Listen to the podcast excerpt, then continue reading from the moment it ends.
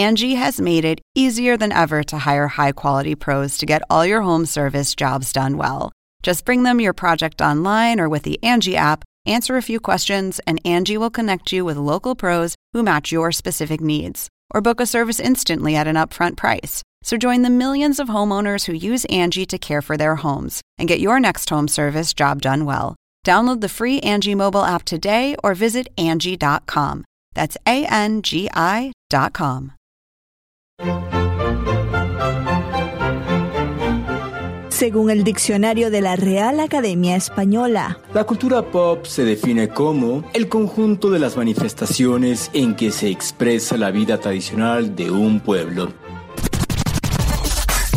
Nosotros la definimos como música, cine, televisión, famosos, teatro, moda y arte.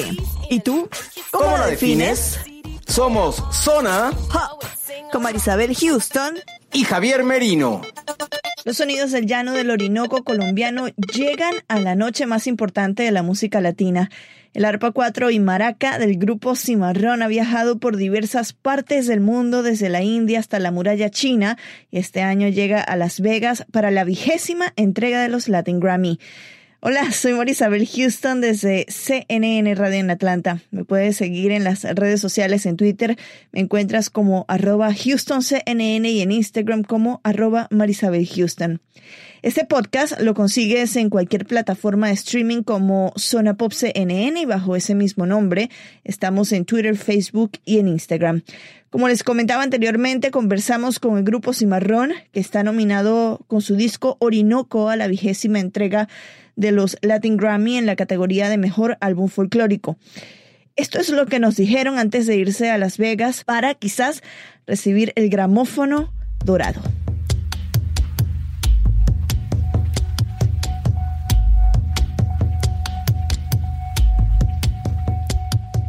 Bueno, están nominados a la 20ª edición de los Latin Grammys por Orinoco, su más reciente producción discográfica. ¿Cómo se sienten y cómo recibieron ustedes la noticia de esta nominación? ¿En qué parte del mundo estaban? Recién llegábamos a California, después de una gira que nos tuvo por varios países en Asia y Norte de África, Oriente Próximo. Recién llegábamos, hacía 2 días estábamos en Los Ángeles, California, cuando nos avisaron de la nominación. Claro, nos pusimos muy contentos. Pues uno siempre, este tipo de noticias son satisfactorias en todos los niveles, ¿no? En el nivel de la banda, porque pues claro, es un reconocimiento también a la banda, pero también nos alegra muchísimo que la música tengan este tipo de reconocimiento, porque de alguna forma significan un aval a su calidad y a su peso específico como expresión tradicional colombo-venezolana. Ana, cuéntanos de Orinoco, el disco que los llevó a esta nominación. Bueno, Orinoco es un álbum que llevábamos bastante tiempo como madurándolo, ¿no? Desde probarlo en escenarios, bueno, a lo largo de estos años. En verdad, Orinoco consideramos que es como la puesta en escena de lo que ha sido nuestra recorrido por distintos países en estos últimos 10 años. Entonces, eso resume Orinoco. Y bueno, pues es un homenaje precisamente a esta región, una región que compartimos con la hermana República de Venezuela y que lo hemos llamado así porque me parece que es un nombre que abarca muchas cosas, ¿no? Muchos conceptos y nos encanta Orinoco. Pues, este álbum contiene desde los joropos más profundos, más raizales, hasta nuevas exploraciones. Quisimos como adentrarnos un poco con temas como fue la tonada de la palomita. Entonces, eso más o menos es Orinoco. Es uno de los puntos en donde me parece que el disco trasciende un poco el concepto de lo que ha sido la música llanera tradicionalmente, porque en ese tema particularmente Orinoco muestra con la tonada de la palomita, con su trabajo exploratorio de músicas ancestrales de carácter indígena, instrumentos indígenas puestos en una óptica contemporánea, procesados con el concepto de la electrónica y demás. Mostramos que los álbumes de Cimarrón no se quedan específicamente en el en el tema del joropo mismo, sino que muestran las exploraciones de la banda, también buscando perspectivas contemporáneas para las expresiones de esta región. Justo cuando escuché ese tema yo dije eso, wow, ¿cómo lograron que una caja flamenca o la sonoridad indígena se escuchara como música electrónica al inicio, ¿no? Incorporan sonidos que tal vez no son propios del joropo, de la música llanera, tanto de Colombia como de Venezuela. ¿Por qué los llevó a ustedes tomar esa decisión de tener estos ritmos de otras, géneros musicales metidos dentro de Orinoco y cuál ha sido la reacción de la gente ante este disco?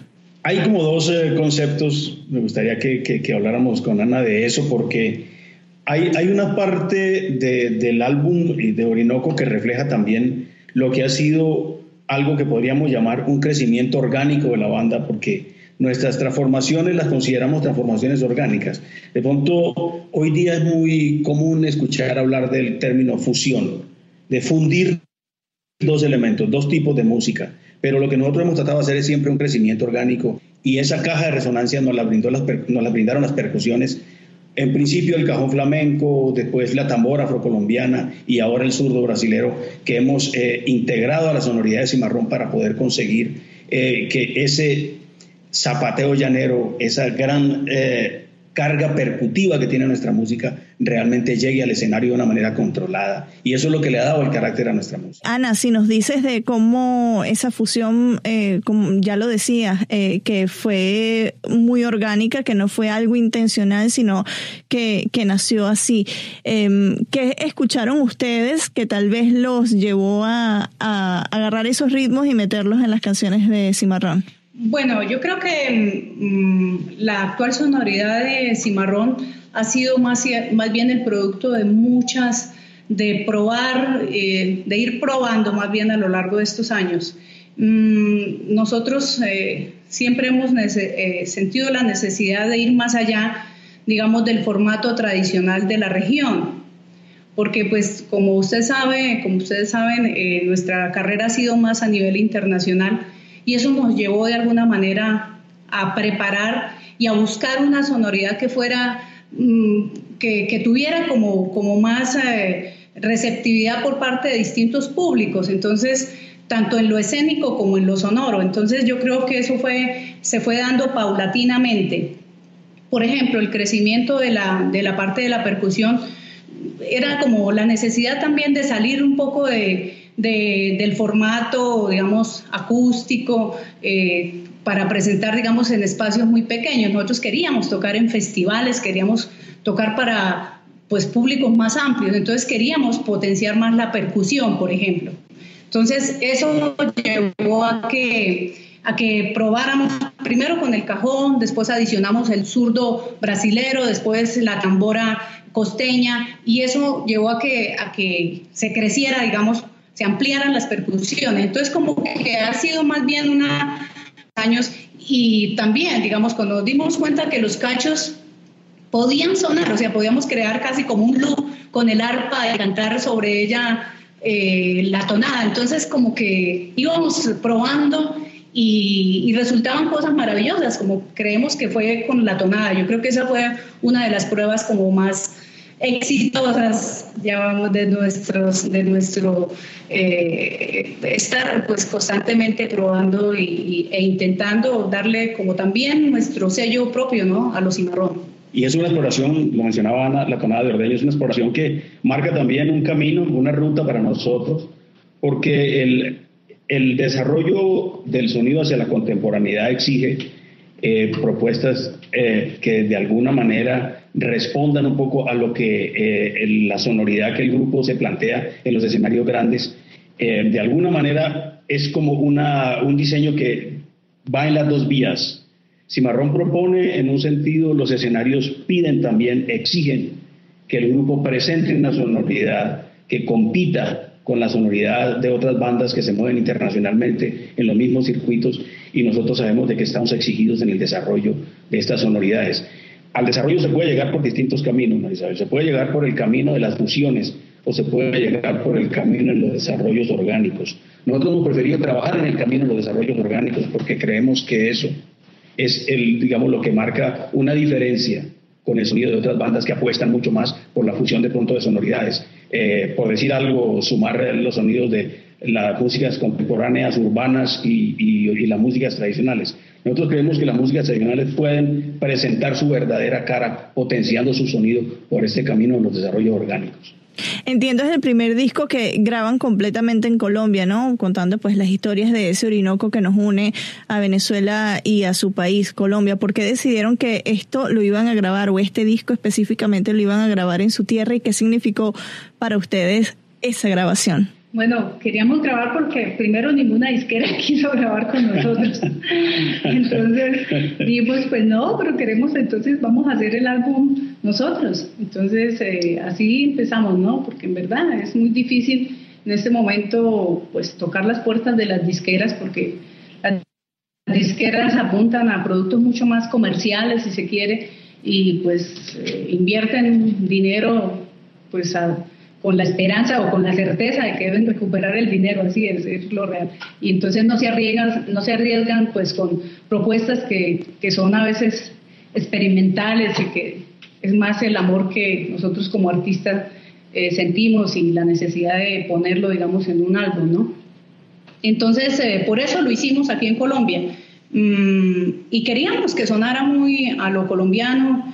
También contar con la gente aquí, de los ingenieros, con la gente que mezcla, con todo un equipo de trabajo que ha estado con nosotros, porque este no es producto solo de Carlos y mío, sino que esto es un trabajo de un gran equipo, desde la persona que tomó la foto, quien diseñó el álbum, bueno, todos los músicos. Entonces queríamos que tuviera un sello, pues, por necesidad pues de producirlo acá, pero también que creo que hay que creer ya en el país, y hay que pues de aquí pueden salir cosas que tengan calidad, y pues en eso creemos. Ya lo decían hace un rato, ¿no? El compromiso estético es del artista, no de la industria. Uh-huh. Entonces el artista es quien tiene que asumir ese compromiso y ser fiel a ese compromiso, y el producto debe reflejar de alguna forma la sinceridad con la que uno aborda ese compromiso estético. Y pues sabemos de que este tipo de productos tan conectados con la tradición, porque nosotros definimos nuestra música como música de raíz, porque aún mantiene esa conexión con las raíces profundas de la llanura colombo-venezolana, de donde provenimos con nuestra música. Así exploremos escenarios más contemporáneos para este producto. Nosotros venimos de esas raíces, y nuestra conexión con esas raíces tiene que ser el hilo conector, el hilo conductor, casi que el cordón umbilical que no podemos romper, porque si lo perdemos, nuestra música también pierde su fuerza, lo que hacemos también pierde su fuerza. Pero estos son, digamos que, preocupaciones del artista, pero no tienen por qué ser preocupaciones de pronto de otros actores de la industria. Y nosotros sabíamos de que para poder llevar este producto hasta donde lo tenemos que llevar, hay que poner muchísimo de nuestro lado, y algún día, pues por supuesto que las audiencias y la industria también verán la profundidad y lo que hay en este tipo de músicas y de productos. Bueno, y está el resultado, la nominación a los Latin Grammys. Sí. Claro que sí, se van viendo los resultados, claro que sí, un producto hecho con sinceridad y con apuesta, ¿no? Uh-huh. Con riesgo, con apuesta, pero pues con sinceridad, y pues guiado por un criterio estético que uno ha venido, por supuesto, convalidando, probando, fortaleciendo, enriqueciendo en el contacto con las audiencias a las que nos ha permitido llegar nuestra carrera, pues audiencias internacionales, haber podido confrontar de alguna manera de emoción a emoción con audiencias alrededor del planeta, nos va dando como una visión de lo que es realmente sustancial en las músicas que hacemos. Y esa sustancia, como lo decía Ana en un principio, que en la medida en que esto es un poco la banda sonora de un espectáculo que se llama con el mismo nombre, Orinoco, esa sustancia es lo que está puesto en el disco, en la manera como mejor lo hemos podido hacer. En el disco también hacen un homenaje a Simón Díaz, con la reinterpretación de Caballo Viejo. A mí me conmovió bastante porque, bueno, crecimos todos los venezolanos escuchando al tío Simón, y específicamente esta canción, ¿no? ¿Qué los llevó a elegir este tema para Orinoco? Bueno, es muy interesante esto, porque pues nosotros también crecimos escuchando al tío Simón de este lado de la frontera. Uh-huh. La verdad sí, porque pues él es un artista a quien pues gracias a la vida pude conocer yo personalmente en alguna ocasión, pero pues siempre es más bien la audición de sus discos, de todo lo que hizo a lo largo de la carrera, de sus bellísimas composiciones, que fueron nutriendo lo que nosotros somos también estética y artísticamente. Entonces el trabajo de Simón Díaz en Caballo Viejo pues ya había sido versionado en muchas ocasiones. Uh-huh. Muchos artistas de muchos contextos artísticos, musicales, habían hecho versiones de Caballo Viejo, y nosotros queríamos tocar Caballo Viejo, queríamos grabar Caballo Viejo, pero no queríamos hacer la versión de Caballo Viejo a la que estamos acostumbrados en nuestra tierra, sino queríamos hacer una que recogiera lo mejor de lo que habían hecho con ese tema. Así que Anavidó se puso también en la tarea de encontrar, de buscar versiones, de analizar las mejores propuestas melódicas. Yo por mi lado también hice unas exploraciones en ese sentido, y fuimos luego en el trabajo colectivo puliendo un poco lo que queríamos hacer. Y la cita más evidente de nuestra versión es la cita a la versión de los Gypsy Kings, uh-huh, a la versión de Bamboleo. Hay una precisamente uno de los comentarios que se produjo a raíz del lanzamiento de este tema es que un periodista decía: Caballo Viejo recupera el bamboleo de Gypsy Kings, recupera su raíz llanera, su raíz originaria en esta versión de Cimarrón. Ese comentario nos gustó muchísimo, porque es traer esta propuesta que tenía Gypsy Kings, ponerla en el lenguaje llanero, con los instrumentos llaneros y con el modo interpretativo de una agrupación llanera, y hacer una versión de esto. Yo pues compuse la última sección del tema, que es, la llamamos nosotros El amor es así, porque bueno, es casi una composición que de alguna forma complementa el texto de Caballo Viejo, pero tiene su propio desarrollo, uh-huh, en el que nosotros hacemos unos coros, y Ana canta, Anavidó canta unos pregones sobre este coro, en el estilo responsorial que es tan africano, que está tanto en las músicas afrocaribes, y que de alguna manera por ese camino también me parece que es pertinente para las nuevas propuestas dentro de la música de los llanos. Uh-huh. Así que esta es la historia detrás de Caballo Viejo, de este bamboleo a la llanera que, uh-huh, la verdad me parece que nos ha conectado mucho con los públicos, porque uh-huh, la reacción de las audiencias internacionales es inmediata, merced a que esta versión de Caballo Viejo, hecha por los Gypsy Kings, y luego, pues, por supuesto que por la gran Celia también, uh-huh, que hizo una bellísima reversión de este tema, creo que ha logrado mucha penetración en las audiencias internacionales, y la reacción del público es inmediata, del gran agrado por esta obra del gran Simón Díaz. En su último video los vemos en lugares maravillosos como la India, en China, y es espectacular ver que el joropo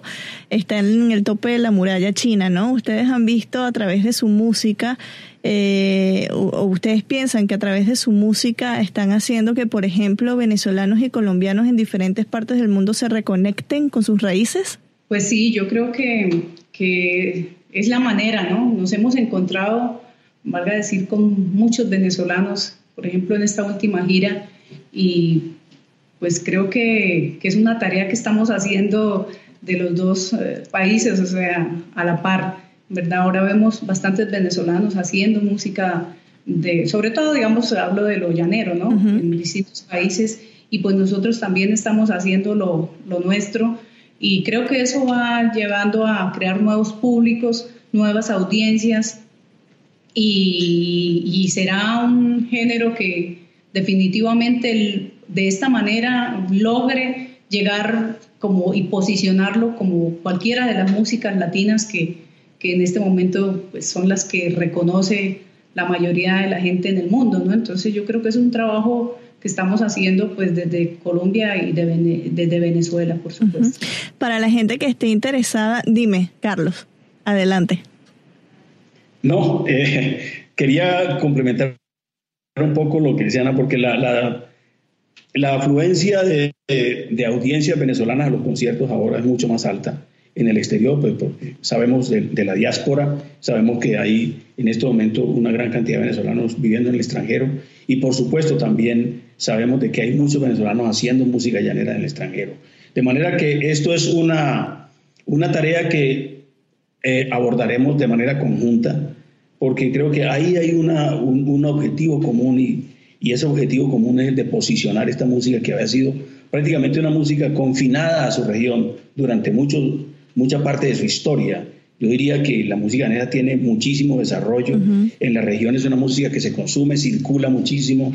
De hecho, no conocemos tanto la escena del lado venezolano, pero conocemos la escena llanera del lado colombiano, y es una escena que se mueve continuamente, espectáculos semanales, grandes festivales, un consumo masivo, una gran penetración en las juventudes de Colombia y de Venezuela, y eso ha hecho que esta música vaya ganando una gran repercusión en la región, y casi que como resultado de esto también comience a desbordar la región misma. Por lo menos es el caso de Colombia. Pues creo yo que es muy posible y que este tipo de trabajo que hacemos nosotros y lo que hacen los artistas venezolanos por esta música logre posicionar el joropo en el puesto que le corresponde en el concierto de las músicas latinoamericanas en principio, y por supuesto en el puesto que le corresponde en el concierto de las músicas universales. Esta es una tarea que tenemos que abordar conjuntamente, y pues por supuesto que nosotros vemos con muy buenos ojos que las audiencias venezolanas vayan a nuestros conciertos, uh-huh, porque gusta que se sientan también identificadas con lo que hacemos, aunque pues por supuesto que también nuestra música tiene un sello de nuestro lado que pues, nosotros queremos también destacar de alguna manera.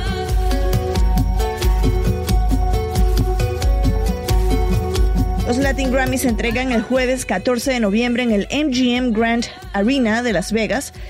Y, por supuesto, suerte de Grupo Cimarrón, y muchísimas gracias por visitarnos acá en Zona Pop. Hasta acá el episodio de Zona Pop del día de hoy, pero pronto regresaremos con todas las entrevistas que estaremos realizando desde Las Vegas. Soy Marisabel Houston, me pueden encontrar en Twitter como @HoustonCNN y en Instagram como @MarisabelHouston. Suscríbete y sé parte de la familia Zona Popera. Somos Zona Pop CNN en Spotify, Apple Podcasts y Google Podcasts. Y bajo ese mismo nombre nos encuentras en Twitter, Facebook y en Instagram. Hasta la próxima.